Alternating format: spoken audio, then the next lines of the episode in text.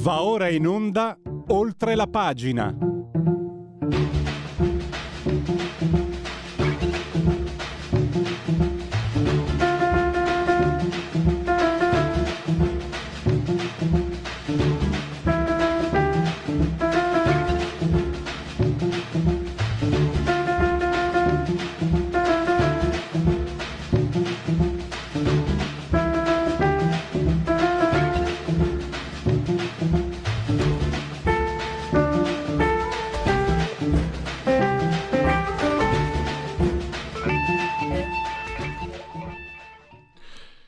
Siamo in tempo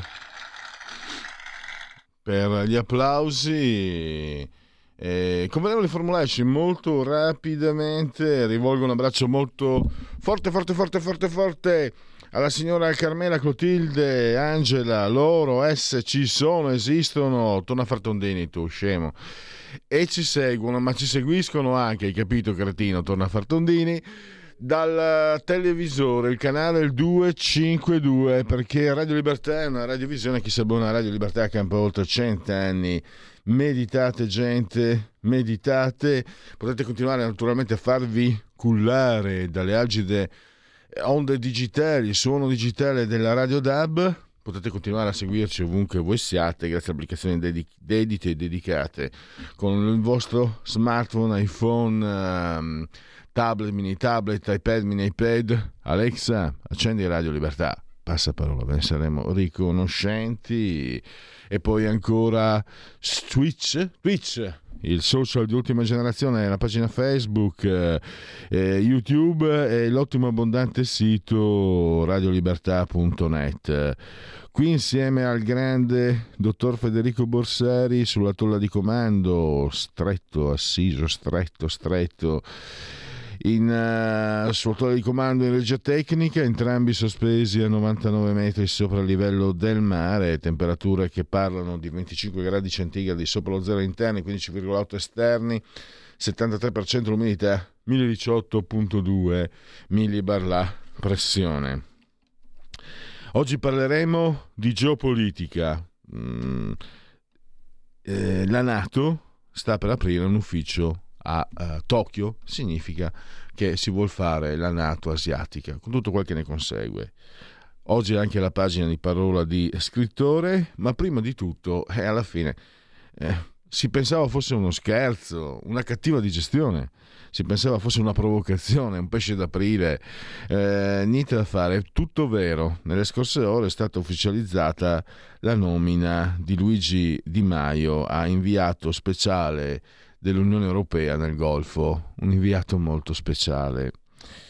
E ce n'ha parlato sulle pagine del Tempo il direttore di OFCS.report Francesca Musacchio che abbiamo al telefono. Bentornata Francesca, grazie per essere qui con noi.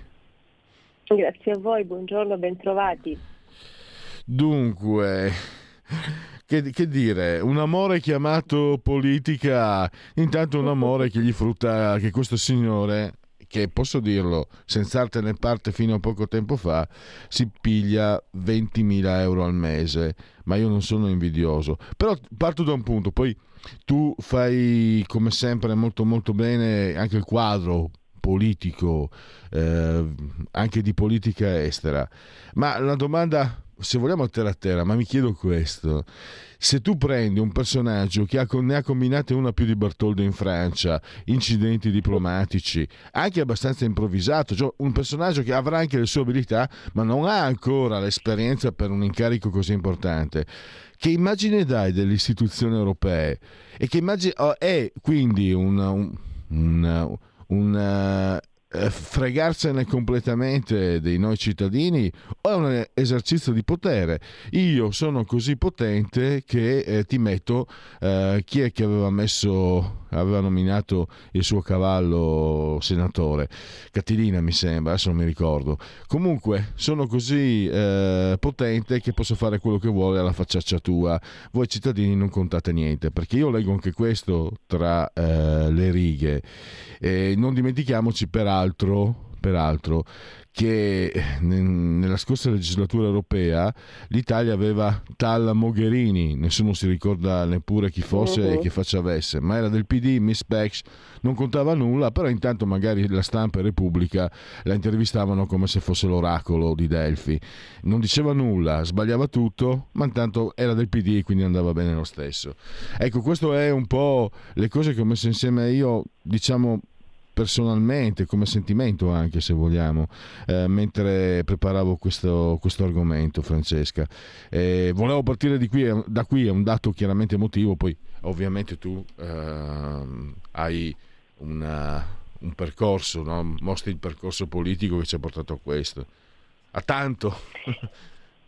Eh, ma guarda, il percorso politico eh, sfugge anche a me, se non diciamo ehm, in quello che è ormai il retroscena eh, diciamo, mh, universalmente riconosciuto, e cioè che questa poltrona eh, per Di Maio sia arrivata su input di Mario Draghi. Ora, perché tra Mario Draghi e eh, Luigi Di Maio eh, ci sia questo sia nato questo feeling e eh, questo purtroppo eh, bisognerebbe chiederlo a loro, però, però ehm, tant'è, e l'Europa eh, non si è opposta, non si sarebbe opposta se poi diciamo, la verità è proprio in questo, cioè che eh, questa nomina è stata sollecitata da Mario Draghi, voluta da Mario Draghi. Se questa è la verità, l'UE non si è opposta e ha continuato, ha portato avanti eh, questa nomina. Tra l'altro andando un po' anche eh, parecchio contro i propri interessi perché eh, le performance politiche di Di Maio in questi anni eh, sono state numerose e proprio con eh, gli Emirati Arabi, l'Arabia Saudita, quindi che sono paesi che fino a prova contraria stanno nel Golfo, magari qualcuno in Europa ignora la, la, collocazione geografica di questi paesi, sono nel Golfo, laddove Di Maio deve andare per espletare il suo compito come rappresentante speciale dell'Unione Europea con questi paesi. E beh, l'Italia ha avuto mh, qualche problema probabilmente eh, diciamo, le persone eh, che hanno altro da fare nella giornata eh, non, non, non, non, si ricordano che nel 2019 quando Di Maio era vicepresidente del Consiglio e Conte presidente del Consiglio, eh, Di Maio andò eh, a fare via a incontrare il leader, quello più oltranzista dei, dei gialli in Francia, mentre stavano mettendo a fuoco, a fuoco il paese. Ora, una roba del genere ci costò un problema con la Francia, ma non solo, non solo. Di Maio, il governo Conte, due in questo caso, eh, e Di Maio era già ministro degli esteri, ha sospeso la fornitura di armi all'Arabia Saudita e agli Emirati Arabi. Ora, su questo possiamo ehm, discutere quanto vuoi a livello etico, a livello... Però, però il fatto è questo, e questa decisione tra l'altro presa sulla base di una valutazione che non competeva all'Italia, eh, questa, questa situazione, questa decisione ha causato dei problemi con gli Emirati. Uno di, di, tra tutti i problemi è stata la, la, chiusura momentanea, la richiesta della chiusura momentanea e immediata, scusa, eh, il ritiro della nostra task force dalla base di Al-Minad. Ma non solo, ma non solo. Io ero su quell'aereo quando a quell'aereo carico di giornalisti e militari diretti in Afghanistan fu ehm, vietato il, il, il sorvolo sugli Emirati. Io ero su quell'aereo, avremmo dovuto impiegare sei ore partiti da pratica di mare per arrivare a Herat, abbiamo impiegato 12 ore perché abbiamo dovuto fare un primo scalo all'andata in Arabia Saudita per fare rifornimento, cosa che non sarebbe stata necessaria se avessimo fatto il volo diretto, sei ore ce l'ha, eh, o comunque insomma saremmo scesi in, negli Emirati. Al rito quindi siamo arrivati con un, un, ritardo incredibile. A Herat con tutto quello che rappresenta e il ritorno è stato anche peggio perché abbiamo dovuto fare scalo in Kuwait per fare anche il rifornimento, insomma abbiamo fatto qualcosa come 24 ore di volo e 3 ore, 4 ore nella base di Herat dove dovevamo seguire tra l'altro la, ehm, la cerimonia di chiusura della nostra missione in Afghanistan, poi dopo ad agosto c'è stato il famoso eh, ritiro americano con tutto quello che sappiamo. Ecco, io ero su quell'aereo, quindi io come tanti altri giornalisti e come anche dei militari. Questo è stato l'effetto delle decisioni prese dal governo Conte 2 da Di Maio che era ministro degli esteri.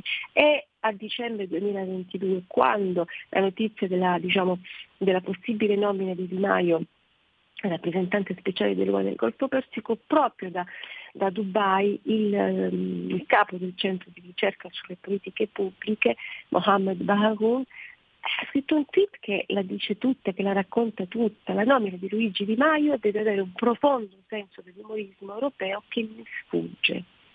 Dopodiché cosa è cambiato da dicembre ad oggi, quindi l'altro giorno, quando poi è stato nominato, questo eh, bisognerà capirlo. Sicuramente nel frattempo l'Italia ha ricucito i rapporti con gli Emirati, ma non per merito di Di Maio.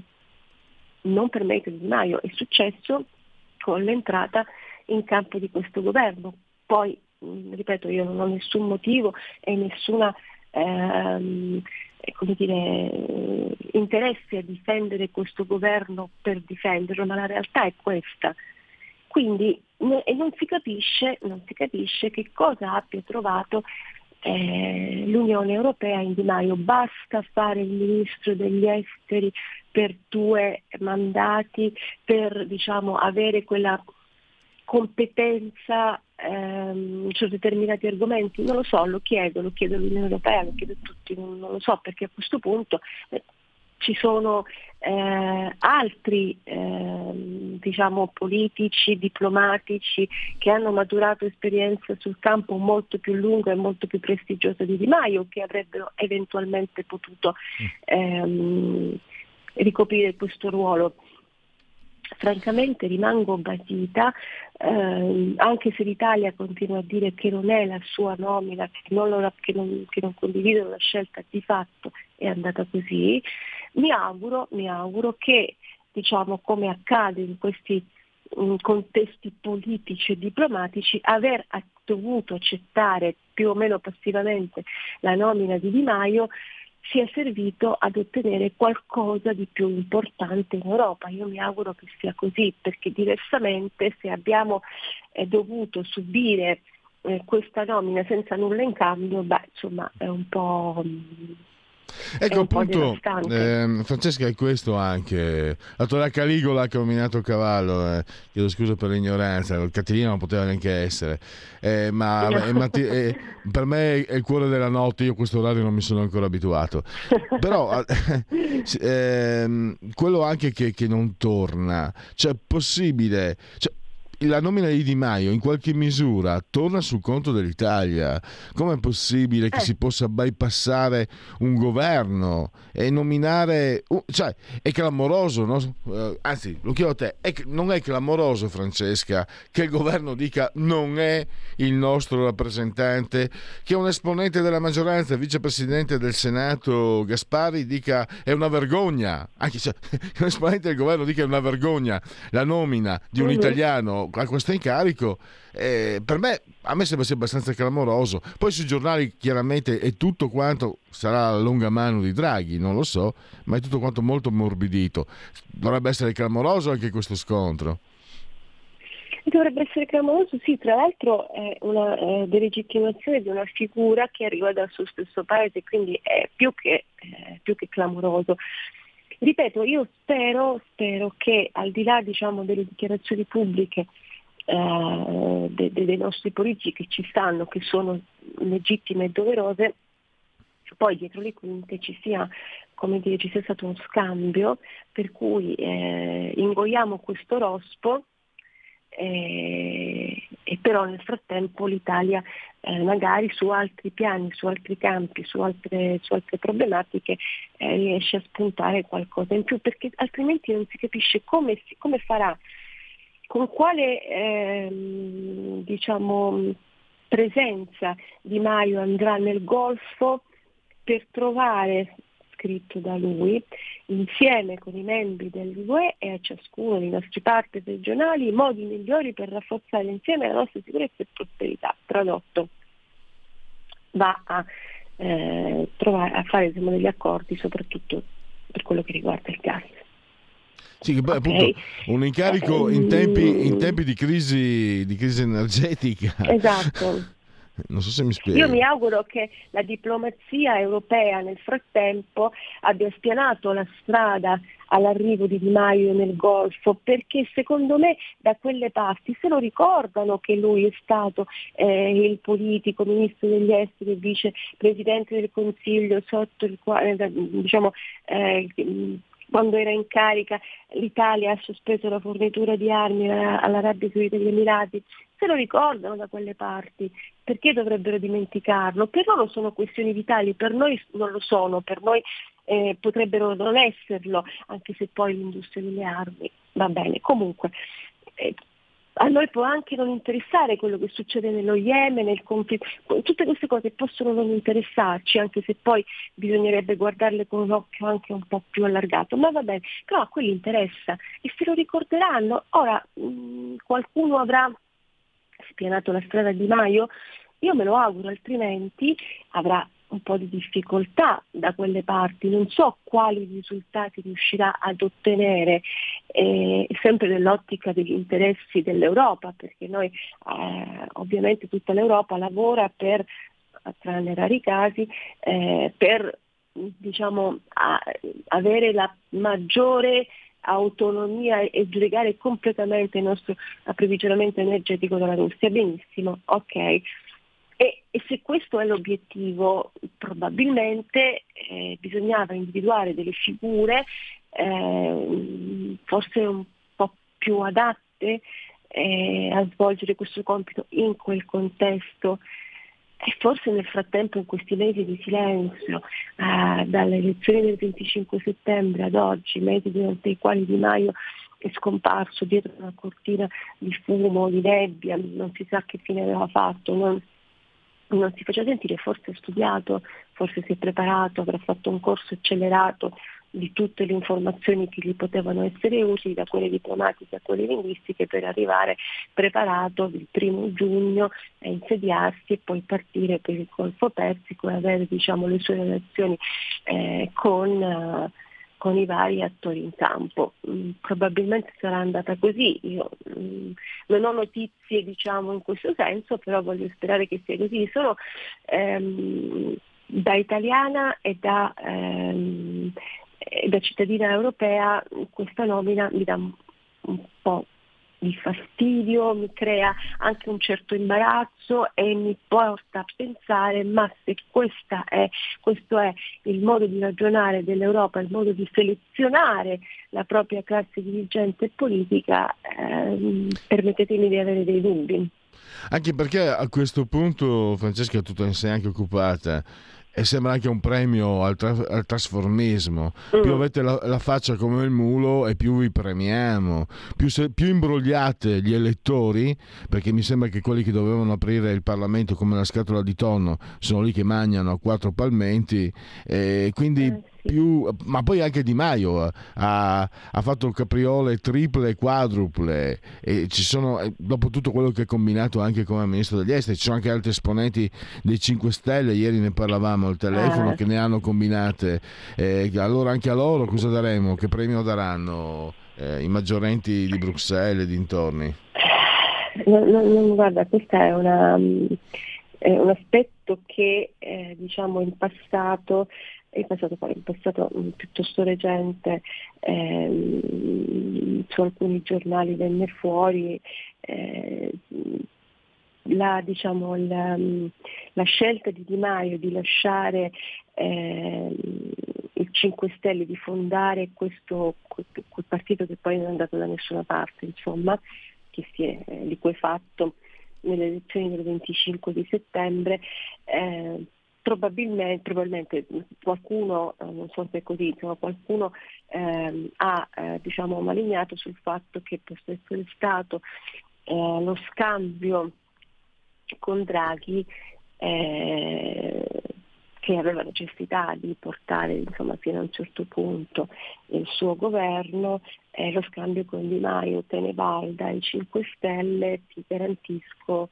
eh, un, una poltrona per il futuro probabilmente ben sapendo che l'esperienza del suo partito era destinata a eh, morire nello spazio in cui si è consumata si è consumato, quindi a veramente pochi mesi. Mm, questi su alcuni, su alcuni, giornali uscì questa specie di ricostruzione più o meno velata, non so quanto sia realistica, però a giudicare da come è andata potrebbe avere dei profili di, ehm, di verità. E, e, comunque, e, comunque, io ricordo che durante il mandato di, di Maio come ministro degli esteri nel governo Draghi, Di Maio aveva la gestione di dossier importanti come quello della Libia, sul quale peraltro non ha fatto niente, perché per i due mandati in Libia si è fatto vedere poche volte, forse due, qualcosa del genere, non ricordo esattamente, ma poche volte, e la questione in Libia mi pare che sia rimasta totalmente invariata.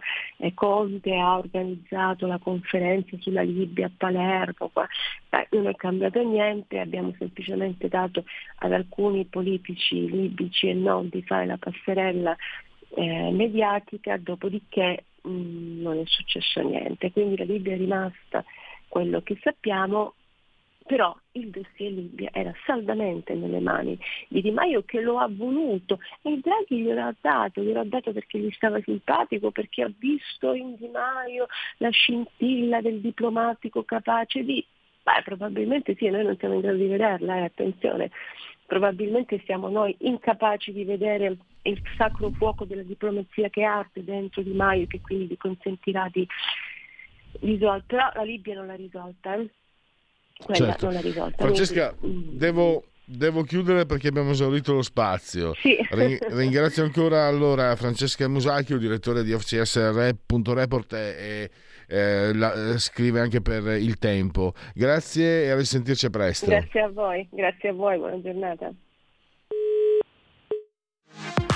La tua radio è ascoltabile anche con la televisione in digitale. Sul telecomando della televisione digitale o del tuo ricevitore digitale puoi scegliere se vedere la TV o ascoltare la radio. Risintonizza i canali radio e troverai anche Radio Libertà, canale 252.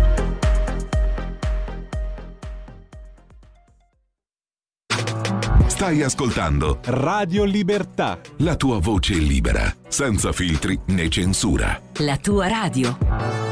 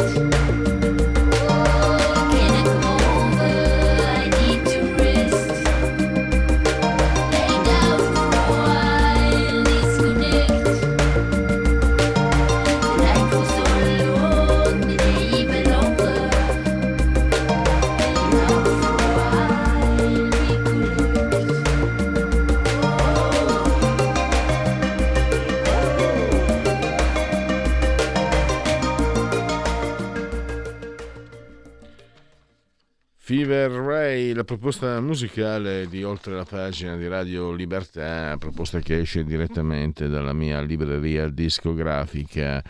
E abbiamo parlato più o meno indirettamente di politica estera eh, chiacchierando un po' su questa strana nomina di Luigi Di Maio, strana tra virgolette, e adesso andiamo oltre, parliamo di geopolitica perché eh, come ci spiega Silverio Allocca in un uh, resoconto molto nutrito che potete leggere anche sugli statigenerali.com, eh, l'ONU sta per aprire un ufficio a Tokyo, il che potrebbe voler dire arrivare al, scusate, la Nato, la Nato la Nato asiatica e questo significa che non da oggi a dire la verità si stanno eh, confrontando due visioni diverse del mondo, quella monopolarista degli Stati Uniti e quella eh, ovviamente contrapposta che vede la Cina, eh, l'India e forse anche potremmo, potremmo esserci anche noi europei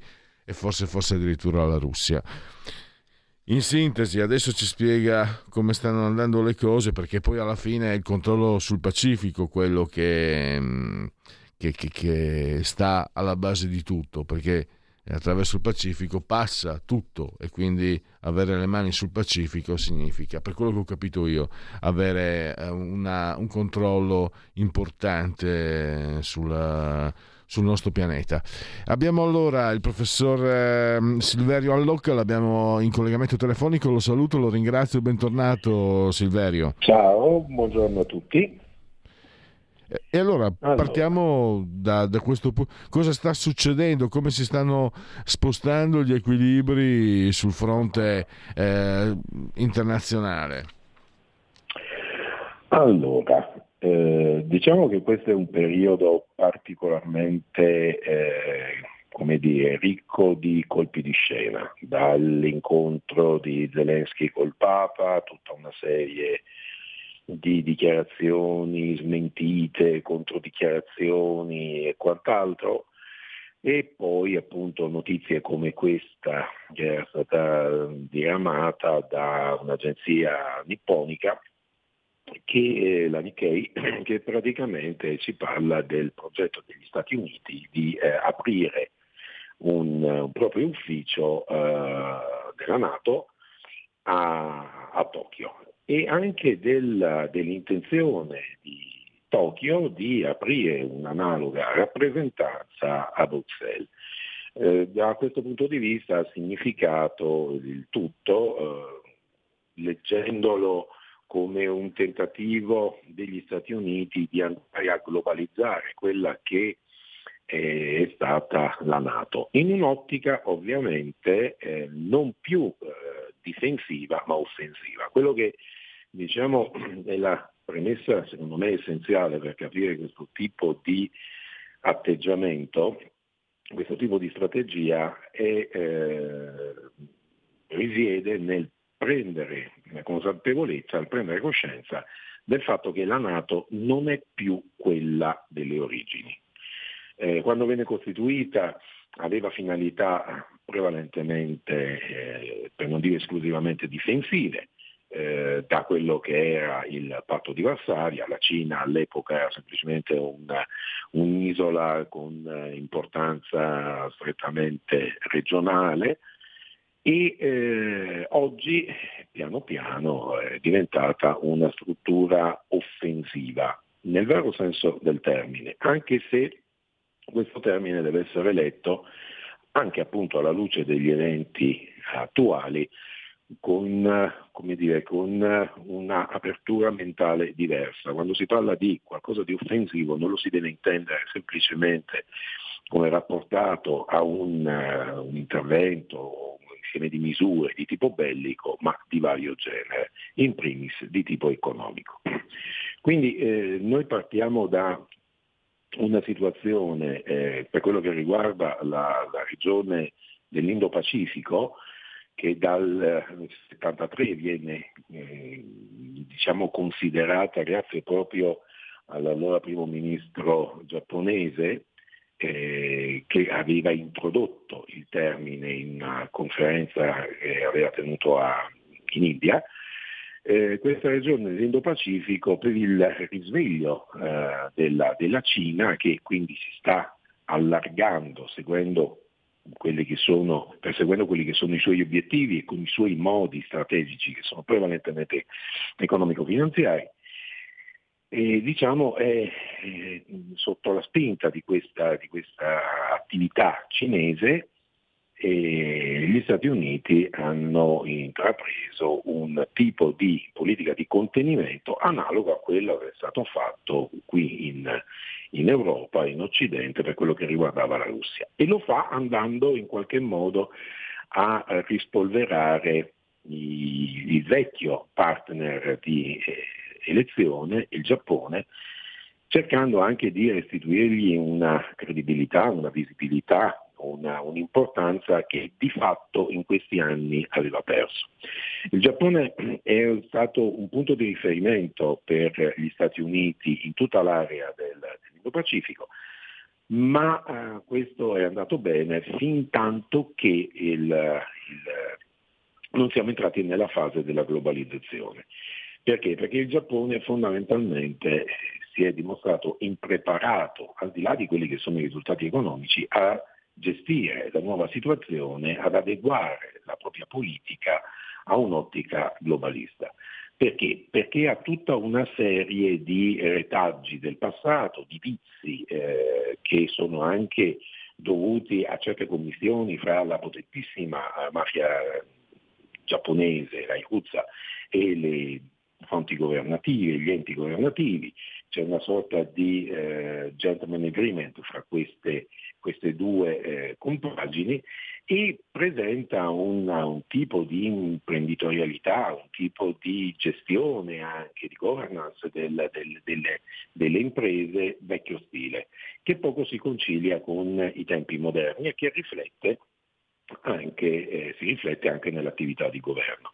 Quindi progressivamente diciamo, l'azione espansiva dal punto di vista economico della Cina ha messo un attimino in, in disparte il ruolo del Giappone che diventa fondamentale nel momento in cui gli Stati Uniti hanno visto eh, fallire i tentativi di creare una Nato eh, asiatica. Perché? Perché i paesi della, della regione eh, Indo-Pacifica hanno uh, tutt'altre mire, cioè quello che quello cui ambiscono è commerciare eh, con tutti, eh, essere amici di tutti, essere consorziati fra di loro in vari modi eh, con accordi politico-commerciali, però non entrare diciamo, nel contenzioso, quindi non schierarsi, perché mh, sia per interessi economici sia per interessi anche comprensibilissimi, visto che i due contendenti da una parte gli Stati Uniti e dall'altra la Cina sono troppo grossi e non è loro intenzione soccombere.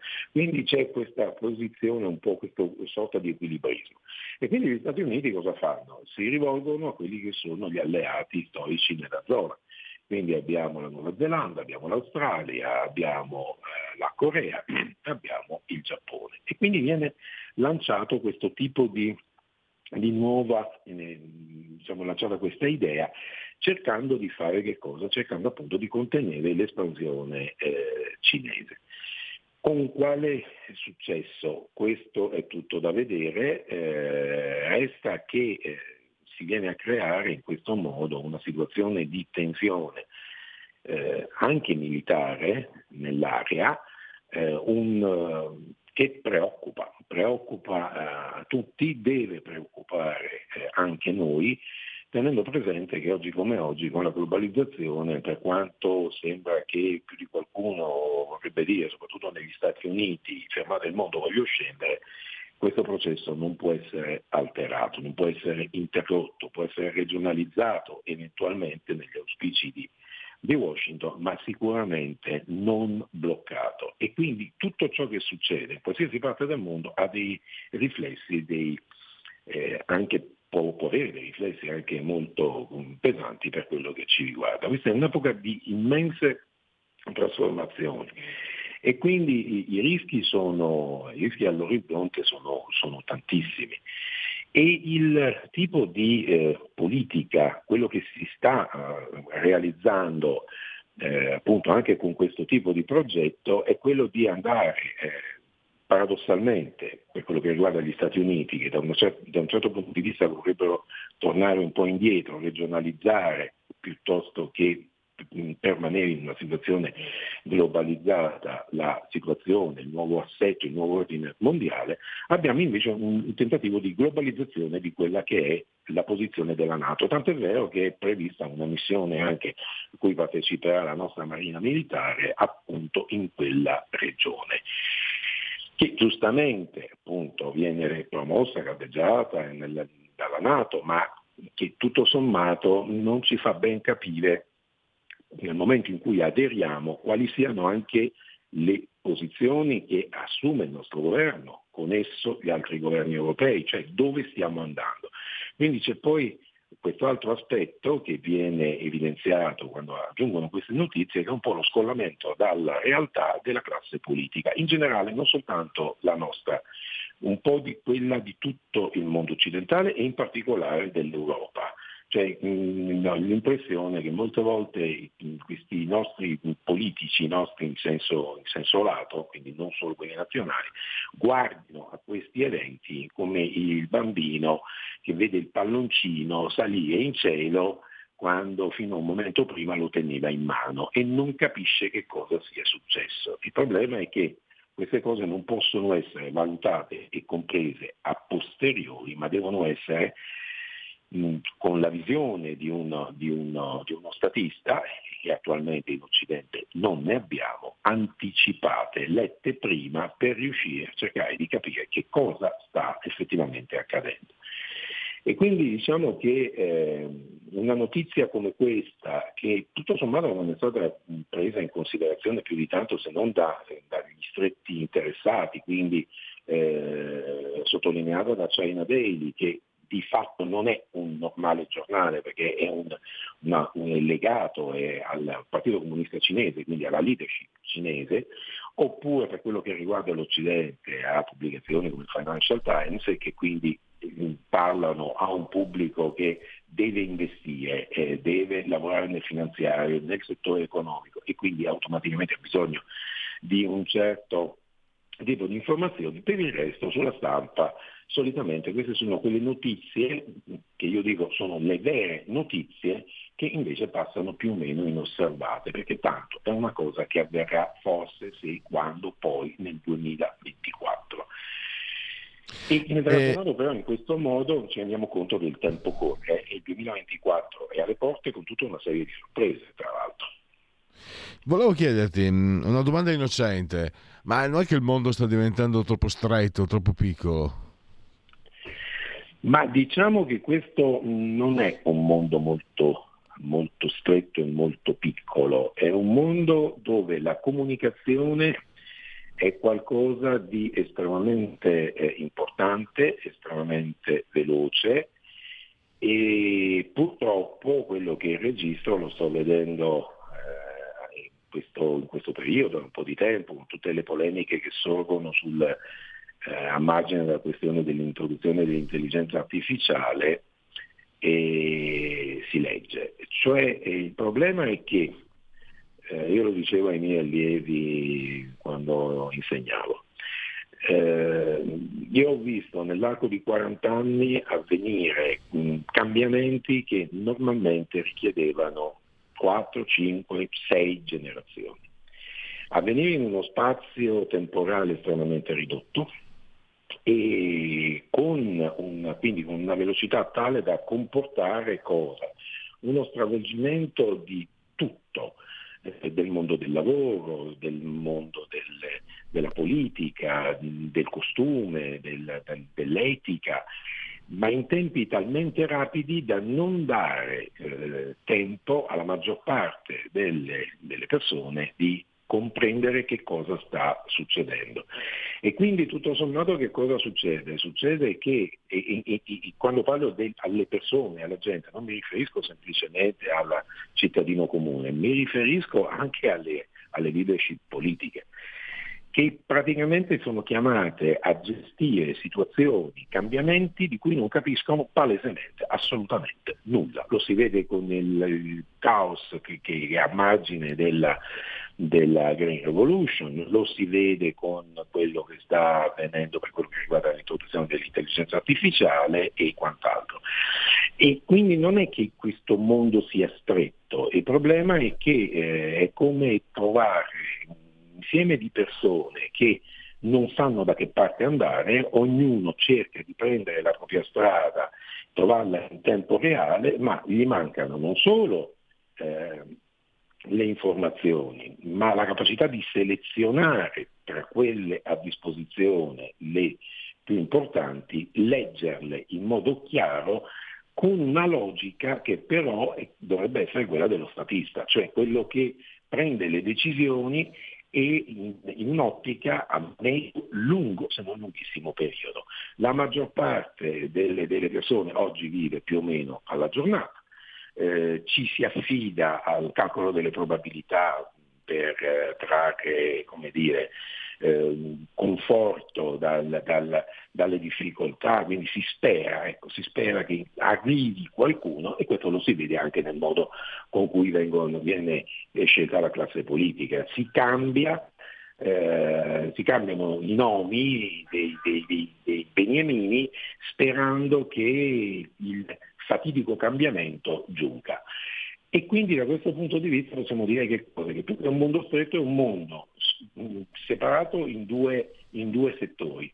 Da una parte c'è chi queste cose le conosce, le gestisce e le porta avanti e sta maturando anche dei progetti politici e quindi possiamo vedere le leadership cinesi, possiamo vedere i grossi imprenditori della Silicon Valley che, che hanno creato, dato vita a qualcosa negli Stati Uniti che persegue una sorta, la creazione, l'istituzione negli Stati Uniti di una sorta di tecnocrazia eh, per pochi e, e, poi abbiamo il resto dell'umanità che si trova a chiedere tutto sommato andate un attimino più piano, cerchiamo di metteteci nelle condizioni di farci comprendere e nel mezzo abbiamo il mondo della formazione, della scuola, dell'università che risulta essere, come al solito, abbondantemente in ritardo, più o meno ovunque, drammaticamente nel nostro paese. Eh, Silverio, noi siamo arrivati alla conclusione perché abbiamo quasi finito lo spazio, però prima abbiamo parlato con una collega, eh, la nomina di Luigi Di Maio a inviato speciale per l'Unione Europea nel Golfo. Eh, mi regali una battuta su su questo, su questo episodio allora, o, o, sorvoliamo? No, no, no, non ho difficoltà. Diciamo che la nomina di Di Maio credo che sia una nomina strumentale. Io non mi sono, eh, diciamo, eh, sorpreso più di tanto anche perché oggi come oggi eh, credo che eh, i politici prevalentemente siano dei frontman, cioè in realtà la viene fatta altrove, non è una questione di eh, dietrologia. Eh, oppure di complottismo o cose di questo genere, lungi da me abbracciare simili, simili modi di, di, di intendere e di ragionare. No, semplicemente c'è bisogno di un personaggio che vada lì, sufficientemente spendibile dal punto di vista dell'immagine, eh, che sa muoversi, sa presentarsi, sa sorridere e, fare il portavoce di, di altri. Anche perché sinceramente mettere in una posizione del genere una persona che eh, a suo tempo il ministro degli esteri andava a confondere un altro po' la Bosnia-Herzegovina con l'Ucraina, manco li riconosceva sulla carta geografica, mi sembra la prova evidente di quella che è una volontà.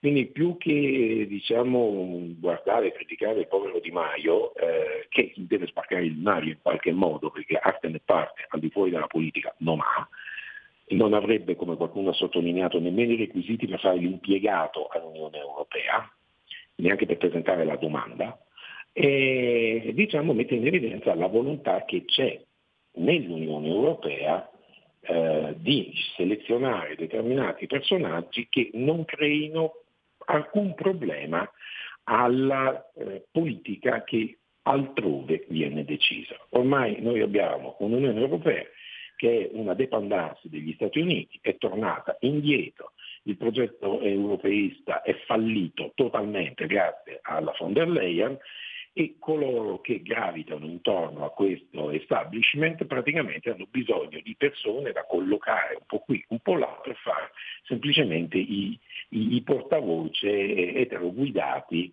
eh, in loco. Eh, chiudo dicendo che questo convincimento eh, diciamo, l'ho maturato considerando la zona in cui lui dovrebbe operare.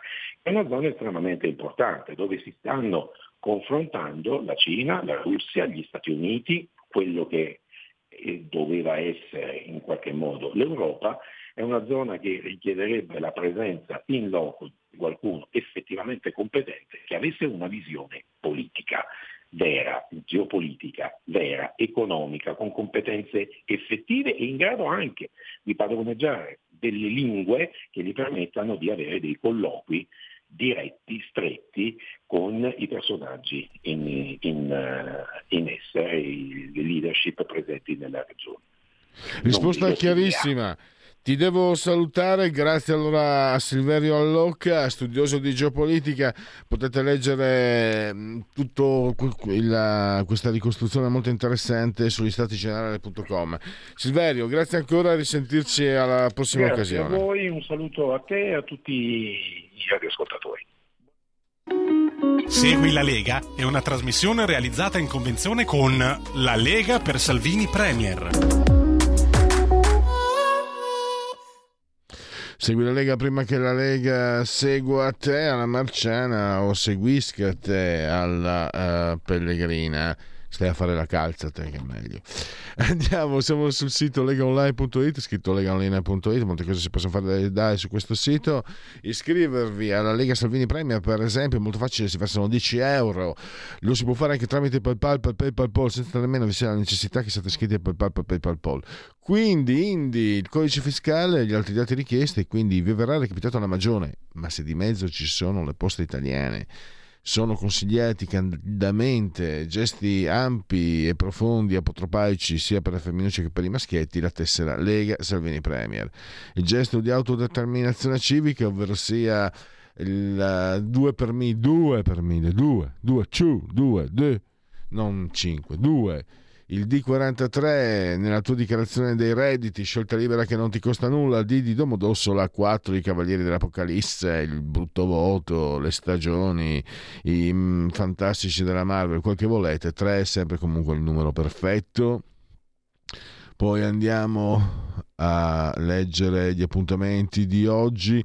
Alle 13.40 il sottosegretario al lavoro Claudio Durigon un giorno da pecora Rai Radio 1 Massimo Garavaglia rubrica economia Sky TG 24 alle ore 17.15 domani all'alba il cuore della notte mm, Claudio Borghi a Coffee Break la 7 e sempre domani eh, Qui ci deve essere, però non capisco. No, basta. Eh, abbiamo chiuso per eh, Segui la Lega sta su FI. Leggiamo adesso, c'è la sigla e poi leggiamo un paio di eh, sondaggiati. Segui la Lega è una trasmissione realizzata in convenzione con La Lega per Salvini Premier. EMG Different, committente RAI, condivide la protesta degli studenti, i tendini, sì, 74, no 15. Come giudica i provvedimenti del governo, efficaci 42, inefficaci 48, non risponde 18, 10, chiedo scusa. Eh, poi, se si apre... Tecne, committente RTI... Ehm, La guerra Russia-Ucraina ha ripercussioni nella nostra economia? Sì 81, no 9. È pericolosa per l'Italia questo conflitto? Sì 79, no 10. Ha fiducia nel presidente Zelensky dell'Ucraina? Sì 34, no 46, non sa 20. Cosa pensa degli studenti? Hanno ragione 81, sono viziati. 12. Sarebbe disposto a pagare più tasse per finanziare gli alloggi universitari? Sì 8, no 77. 81 hanno ragione però paghi tu per lo... Eh, vabbè, è in Italia così. Eh, le restrizioni al traffico per l'ambiente... Se, colpiscono le fasce più deboli? Sì, 73, no il 12, non sa 15. Gli italiani rischiano di scomparire a causa del calo delle nascite? Sì, 19, no 36. No, ma rischiano di diventare la minoranza 30, non sa 15. Eh, ormai abbiamo sforato già 30, abbiamo un po' di dati Istat velocemente. Temperatura e precipitazioni. Al 2021 la temperatura media annua dei 109 capoluoghi di provincia italiana è pari a circa più 15,6, valore in linea con quello medio del decennio 2006-2015. Via. Questo è sempre... Uh, la, dunque, queste sono le temperature nei capoluoghi di regione, 15,8 sempre 2000, eh, 1971-2021. Lettura nel, 2002, nel 2022 il 39,3% la quota di persone di 6 anni e più che hanno letto nell'ultimo anno almeno un libro per motivi non strettamente scolastici. Erano il 40,8 nel 2021 e poi eh, commercio con l'estero, flessione congiunturale, sempre da Istat, per entrambi i flussi commerciali con l'estero, più intenso per le importazioni, meno 6,5 che per le esportazioni, meno 2,3. Time out. Stai ascoltando Radio Libertà. La tua voce libera, senza filtri né censura. La tua radio. Quotidiano di Sicilia, il quotidiano d'Italia, l'informazione che ribalta i luoghi comuni, una vera visione dei fatti, l'Italia vista da sud. Ogni siciliano che vive in Italia e nel mondo è una risorsa, è protagonista della crescita della nostra nazione. Dai forza alla crescita della nostra isola, abbonandoti al QDS digitale più archivio a soli 99 euro annui. Quotidiano di Sicilia, il quotidiano d'Italia una scelta di valore. Stai ascoltando Radio Libertà, la tua voce libera, senza filtri né censure, la tua radio.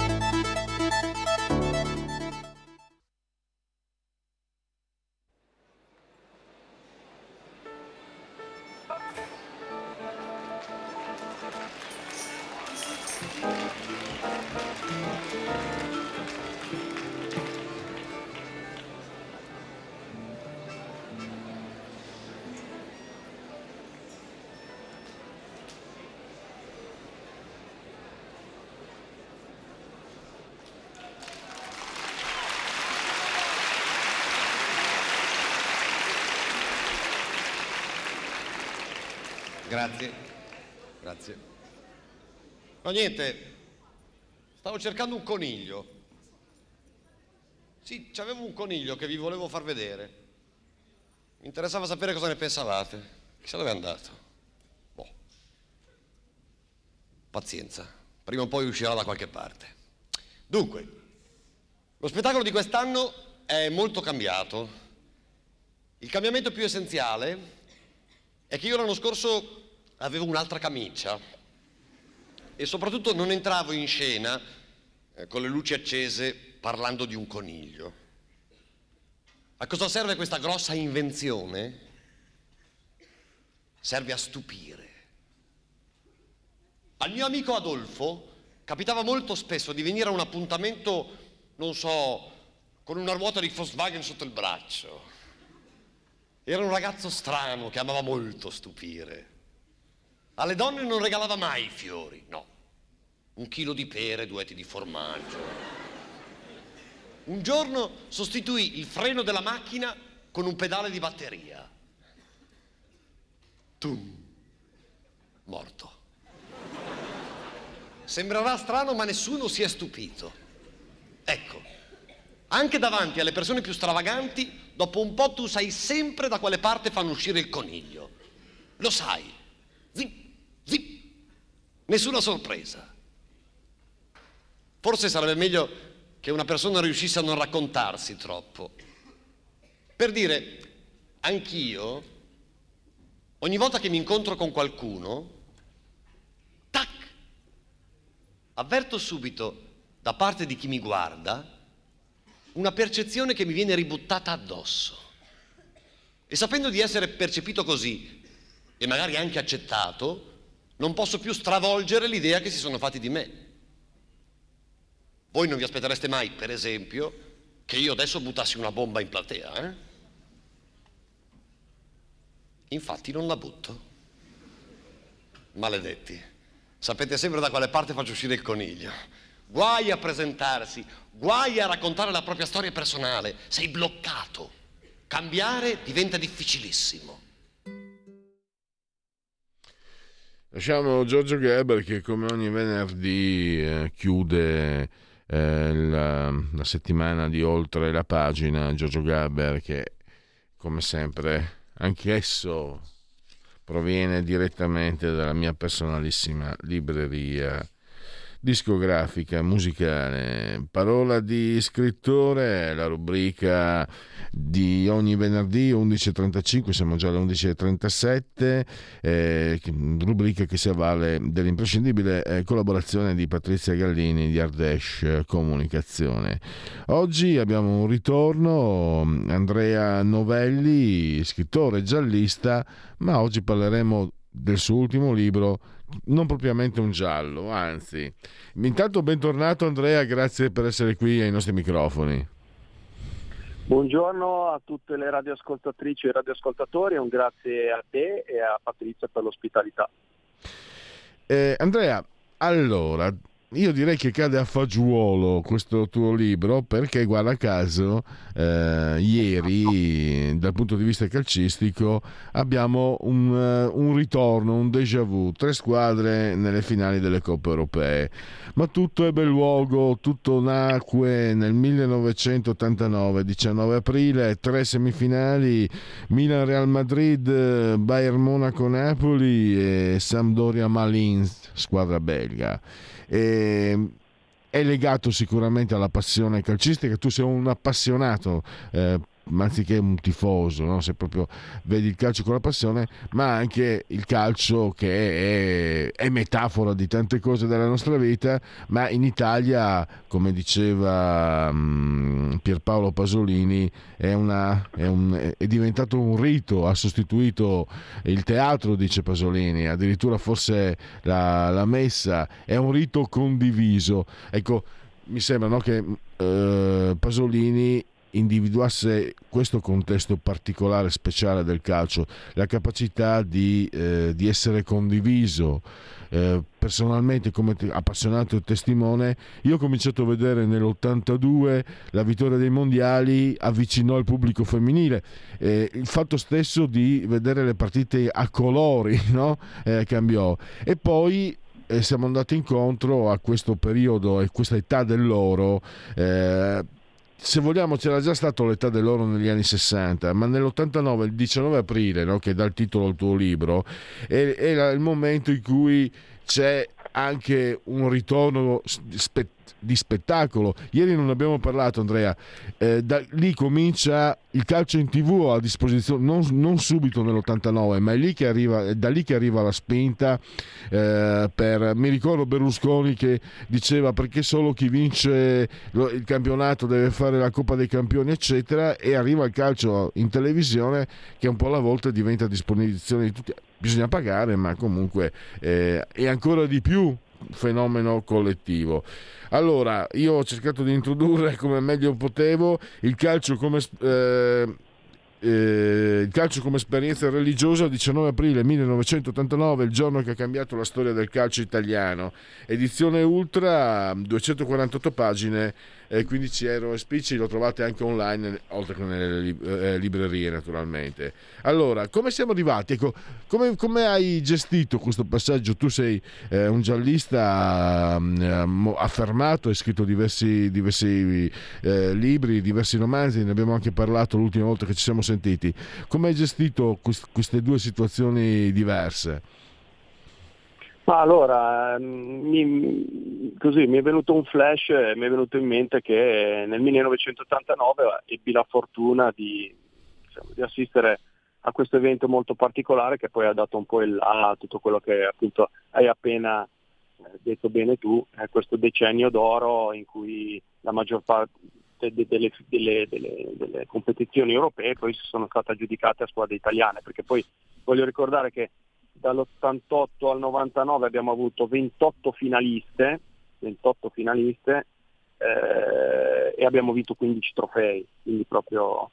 E tra l'altro, come dicevamo ieri, squadre come appunto il Milan, la Santoria, il Napoli, ehm, poi il Parma, eh, la Lazio, eh, poi sono andate in, in, finale la Fiorentina, la Roma, il Torino, eh, quindi abbastanza, cioè, praticamente le squadre italiane hanno, eh, hanno, avuto un po' il monopolio in quel periodo del, del, delle coppe e come hai detto bene tu non c'è giornata migliore in cui parlarne all'indomani della qualificazione nelle tre finali di tre squadre italiane che sono appunto l'Inter, eh, la Roma e la Fiorentina. Con, vabbè, ieri abbiamo parlato dell'Inter che è sicuramente un underdog, però in una finale secca non è detto, abbiamo tutte le chance per riuscire a riaggiudicarci le tre coppe, cosa che è accaduta eh, solo nel, nell'89-90 quando ha vinto il Milan la Coppa dei Campioni, la Sampdoria la Coppa delle Coppe e la Juventus la Coppa UEFA, cosa che poi non è mai più accaduta, non è accaduto che eh, un paese, una nazione detenesse tutte, tutte le tre eh, competizioni continentali, compresa tra l'altro la Mitropa Cup, perché ricordo eh, Bruno Pizzul eh, quando eh, commentò eh, Milan, la finale del Milan contro, la, adesso, contro, la, mm, contro, il Benfica, contro il Benfica, che appunto alla fine disse che anche, anche la Mitropa Cup riuscimmo a vincere quell'anno, quindi fu un anno straordinario. E appunto mi venne in mente che quel giorno ebbi la fortuna di assistere addirittura a due partite di, di semifinale, quindi Sandoria Malins a Genova e eh, Milan-Real Madrid eh, a Milano, due partite che finirono 3-0 per la Sandoria e 5-0 per, per, il Milan di Sacchi. E, e fu un po', come abbiamo detto, lo spartiacque, da lì in poi praticamente si ebbe la consapevolezza che il calcio italiano era, contava veramente, che le squadre erano veramente forti, perché poi per aspetti diversi il Milan di Sacchi lo conosciamo praticamente tutti, è quello che ha un po' cercato di innovare no, il calcio, ma anche la Sampdoria di Boscov comunque ha, dato un, suo contributo a livello proprio di, eh, di stile di gioco, no, di, e, e, e, anche il Napoli, il Napoli era il Napoli di Maradona, di Careca, quindi Napoli di, C'era un, un momento, no, Andrea, eh, è un momento che, che, riflette anche il calcio riflette quello che era l'Italia eh, di quegli anni esatto. eh, molto molto diversa mm, da quella di oggi eh, molto felice con eh, eh, fiducia con piacere del presente, ancora fiducia nel, nel futuro. Italia anche che, che, tramite il calcio era, era al centro del mondo c'era l'esplosione, la Milano, la Milano, da bere poi è diventata eccezionale negativa, ma la grande moda, le grandi firme, quelli della mia età si ricordano che fino agli anni 70-80 la moda aveva solo un nome, uno solo, Parigi, si poteva al massimo spostare, spostare, si poteva al massimo spostare a Londra. Un po' alla volta eh, il, i detentori del, del design, del, del, eh, dell'haute couture, come si dice, diventa non sono solo nomi, non è una questione nazionale, è una questione scu- di scuola, è una questione... In Italia, anzi in Italia, in Toscana, nasce il disegno, nasce, nasce quel certo tipo di abilità e soprattutto eh, diffuso nel nord, ma comunque appartiene come caratteristica all'Italia, agli italiani, la capacità manifatturiera che portano eh, le, le, nostre, le industrie italiane a essere tra le prime al mondo, anche in tempi difficili di crisi. E, e il calcio un po' sembra essere la cartolina, il biglietto da visita di tutto quello che in quel momento era l'Italia. Anche anche un'Italia più gioiosa, più, eh, m- meno isterica di quella di oggi, come dicevo. Cosa dici?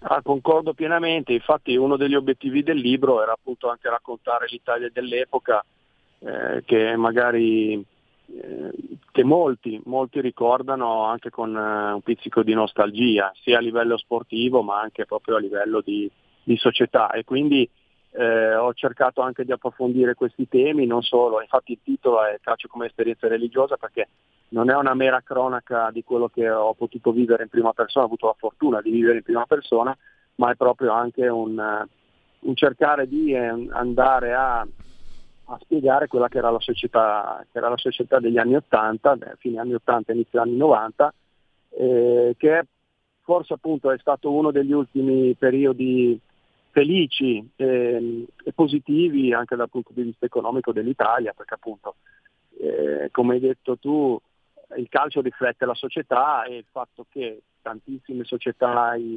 tantissime squadre di calcio siano riuscite a competere, a vincere così tanti trofei, deriva anche dal fatto che dietro eh, c'erano delle proprietà eh, delle, dei dirigenti delle proprietà che comunque hanno investito eh, e hanno creduto che il calcio appunto, potesse essere anche un biglietto da visita, no? una, una, una, leva di marketing per quello che, che era il loro, il, core, il loro, core, business. Quindi sì, eh, di fatto eh, è stato appunto, ho anche approfondito dei, dei, dei, temi sociologici, ho parlato anche di, di chiaramente di, di religione perché ci sono molti, c'è un forte parallelismo tra quello che è il calcio, la fede calcistica e, e la religione. Eh, ne parla, ne, ne, appunto, hai citato Pasolini che diceva che il calcio è l'ultima rappresentazione sacra del nostro tempo e in effetti soprattutto in quegli anni lo, lo è stato. Ho parlato anche di fisica eh, perché comunque visto il mio background eh, ho parlato anche del, del, del, gol di Ancelotti in Milan Real Madrid 5-0, quel tiro fenomenale da 35 metri e, e anche del tiro di Van Basten eh, che ha tirato un siluro all'incrocio dei pali, una velocità eh, sulla palla veramente non comune, no? degna, degna, dei tiri mm che tra l'altro più veloci. Io sono tifoso dell'Inter, mi permetto di parlare di casa d'altri. Quel tiro meraviglioso. Allora, ci sarebbero due cose da, da sottolineare. Primo, che contrariamente a quanto si crede, i primi 20 minuti di, del ritorno, dopo che il Milan aveva fatto figur, un figurone a Madrid 1 a 1, Madrid. ma meritava, meritava, di vincere, eccetera. Un I primi 20 minuti. Esatto poi i primi 20 minuti a San Siro eh, era in difficoltà il Milan. Guarda, me, me lo sì. condividono soffriva, anche soffriva. amici milanisti, ma c'è anche un motivo. Quel Real Madrid lì, in quegli anni, era una delle squadre più forti d'Europa. Il Milan si affacciava e l'unico giocatore che aveva disputato una finale di Champions, chi era? Proprio lui, Carlo Ancelotti, che guarda caso eh, spacca tutto, un tiro pazzesco, meraviglioso, e poi dopo penso eh, che i milanisti per 70 minuti abbiano vissuto una libidine continua. Io penso che a distanza di eh, 34 anni chi ha visto quella partita, ma persino io che sono interista, ricordo quella partita come uno spettacolo c'è qualche affinità qua tra quel Milan e la, quella squadra di Marziani che, che l'Inter eh, andrà contro la quale l'Inter andrà a infrangersi? Io, spero che, io spero che, non perderemo più di 2-3-0 col Manchester City e non lo dico solo per scaramanzia. Però ti dico, c'è qualche analogia, ti, voglio dirti la mia anche se non, non è il mio compito era molto più bello quel Milan. Cioè, il Manchester City è spaventoso, pauroso. Quel Milan aveva anche la bellezza, la bellezza di Marco Van Basten, i suoi gesti incredibili e anche la fantasia. Io lo amavo molto come giocatore, Donadoni, no? Questo, questa eh, classico, questa tradizione del calcio, saltare l'uomo, che lui ossequiava religiosamente ogni volta che toccava la palla. Quando toccava la palla a Donadoni minimo erano due scartati, anche quando aveva 37 anni bisognava scartarne due, poi magari la perdeva, ma due bisognava saltarli. Prego. Hai detto, hai detto, hai detto un'altra verità perché il Milan di Sacchi, Sacchi comunque aveva improntato quel Milan alla bellezza. Il suo obiettivo era quello eh, di giocare bene, di giocare bene ed, era maniacale nel lavoro che faceva eh, in allenamento. I suoi allenamenti erano, ricalcavano quello, e se non di più, anche come intensità, quello che sarebbe stata poi la partita. E in effetti eh, adesso abbiamo recentemente visto eh, Manchester City, Real Madrid 4-0, in effetti sì, ci, sono delle, ci sono delle similitudini perché comunque anche, anche, il City ha battuto uno squadrone, eh. non dimentichiamo che il Real Madrid è campione in carica, non è, cioè certo. non è una squadra scarsa, però comunque hanno dimostrato di avere un impianto di gioco eccezionale. Certo, il Milan, eh, anche io concordo che aveva una poesia diversa, ecco. adesso il City di Guardiola sembra un po' più costruito, anche se lo era anche il Milan. Eh, però probabilmente Sacchi sapeva anche lasciare un po' più eh, spazio a, ai protagonisti. Ai Sai cosa? Eh, Andrea, il Milan di, di, Berlusconi e Sacchi sembrava anche mh, mm, quasi eh, spunt- sorto, eh, scaturito, inventato il momento, una, cioè, eh, nasceva anche, sembrava nascere quasi da un, da un, da un gesto, perché eh, Berlusconi l'aveva presa in mano la squadra poco tempo prima, prima di costruire, perché poi eh, ci sarebbe anche delle, ci sarebbe da ricordare il 6 gennaio 1988 Milan-Napoli, un'altra gara che per secondo me assomiglia molto a Milan-Real. magari lì Milan-Real siamo al massimo in Europa, però abbiamo Milan-Napoli, abbiamo poi quel Napoli che nel 1989 vince la Coppa UEFA. Tra l'altro mi ricordo anche, se non sbaglio, il riscaldamento di Maradona in Germania. Assolutamente. Allora, quella partita eh, Bayern Monaco-Napoli eh, è ricordata eh, praticamente solo per quel riscaldamento, in cui Maradona nel prepartita eh, con un eh, keyway eh, stretto con, una, con, un cordicino, con un cordicino alla vita eh, si è messo a fare il, in realtà il suo solito riscaldamento, eh, che a, vo- a, volte faceva anche con un limone, per dire, tanto era la sua abilità. Eh, fece questo riscaldamento e ehm, la musica, eh, diciamo, la musica il slogan del, del Bayern Monaco era questa Live is Life che, che, che sparavano a, a, tutta prima della partita e lui praticamente si è messo a ballare al ritmo di questa canzone e già da lì, già da lì i tifosi del, del Bayern Monaco capirono che comunque non avrebbero avuto nessuna chance. Già da lì lo capirono da questo riscaldamento e questo riscaldamento è, rimasto nel mito, nel mito, di Maradona, eh. lo trovate ecco, su YouTube, eh. è, And- fantastico. Andrea, però sai cosa penso? Che oggi qualcuno, no qualcuno, molti polemizzerebbero. È come si permette, è, è mancanza di rispetto, è ma non è politicamente corretto, è ma è sessista. cioè io credo che oggi eh, quello che, che, era un gesto libero, eh, naif anche per certi aspetti, accompagnato sì, ovviamente sì. Da, dall'abilità incommensurabile, incredibile, superlativa, eh, sovrannaturale di Maradona, però era qualcosa di... Oggi eh, nascerebbe sarebbero le polemiche. Oggi sembra che le persone ormai eh, consumate dalla frustrazione, da, da, da, quello che pensano essere il proprio continuo insuccesso personale, cerchino nella critica, nell'impelagarsi degli affari degli altri, nel dire agli altri quello che devono fare, sembra essere un po' il veleno eh, che, che impesta la vita quotidiana dell'oggi rispetto a quegli anni là in cui le persone eh, si, si rispettavano comunque si, si lasciavano in pace. Poi le, le, teste di cavolo ci sono sempre state, ma adesso sembra che sia più facile diventarlo. Sì, sì, ma eh, sono d'accordo. In quel periodo, in quel periodo era più positivo come, come approccio.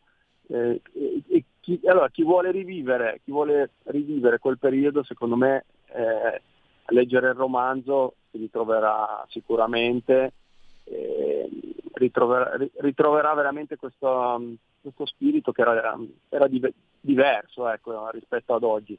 Certamente sì, qualcuno lo prenderebbe a male, ma eh, vedere l'abilità, la bellezza del, del, gesto, che sia di Maradona, che sia di Gullit, piuttosto che eh, io ricordo per esempio il gol di Dossena eh, nella, nella, semifinale Sampdoria Malins, me l'ho, proprio stampato nel cervello, perché pratic- ah, lui lanciato da metà campo verso la fine della partita, Dossena aveva già, ancora, aveva già 30 anni, quindi non, non è, diciamo, la velocità non era la sua dote migliore, eh, sospinto proprio dallo stadio eh, verso la porta avversaria, eh, lui arriva di fronte al portiere, tutti si aspettano che tiri e lui cosa fa?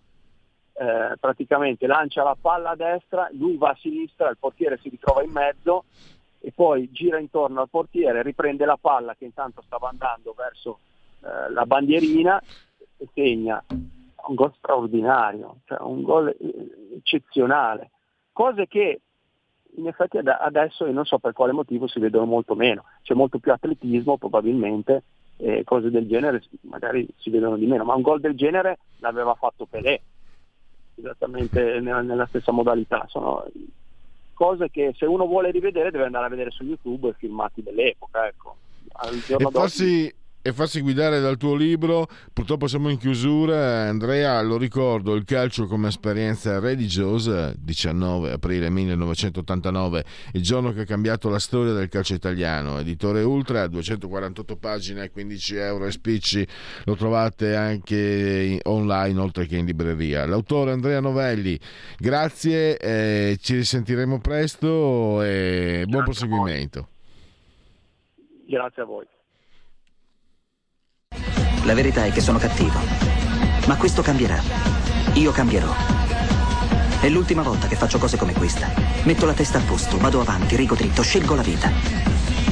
Già adesso non vedo l'ora. Diventerò esattamente come voi. Il lavoro, la famiglia, il maxi televisore del cazzo, la lavatrice, la macchina, il CD e l'apriscatole elettrico.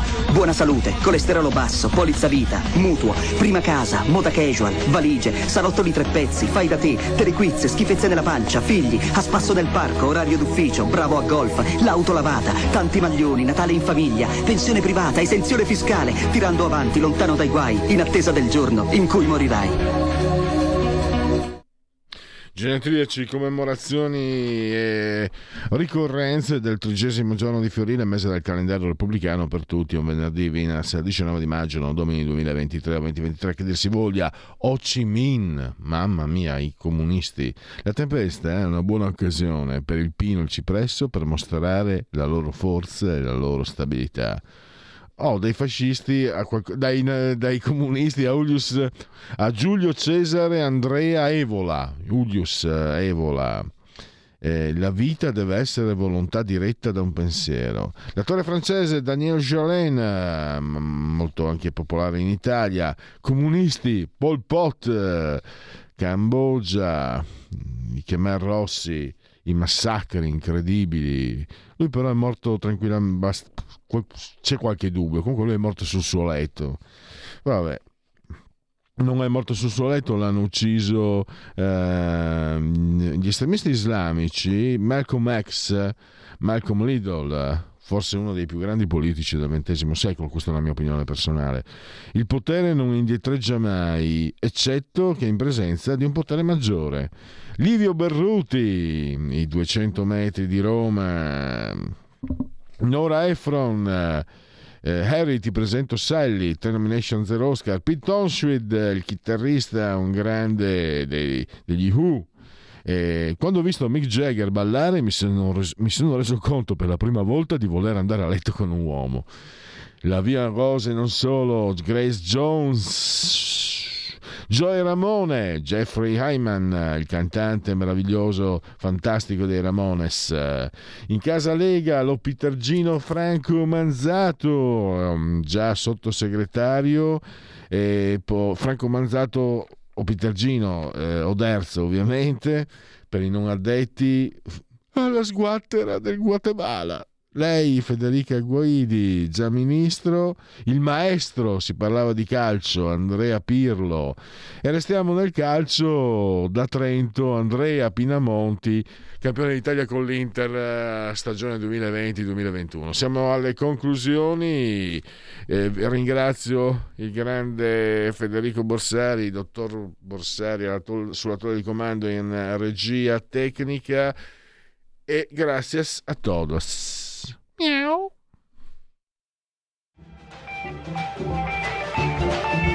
Avete ascoltato oltre la pagina.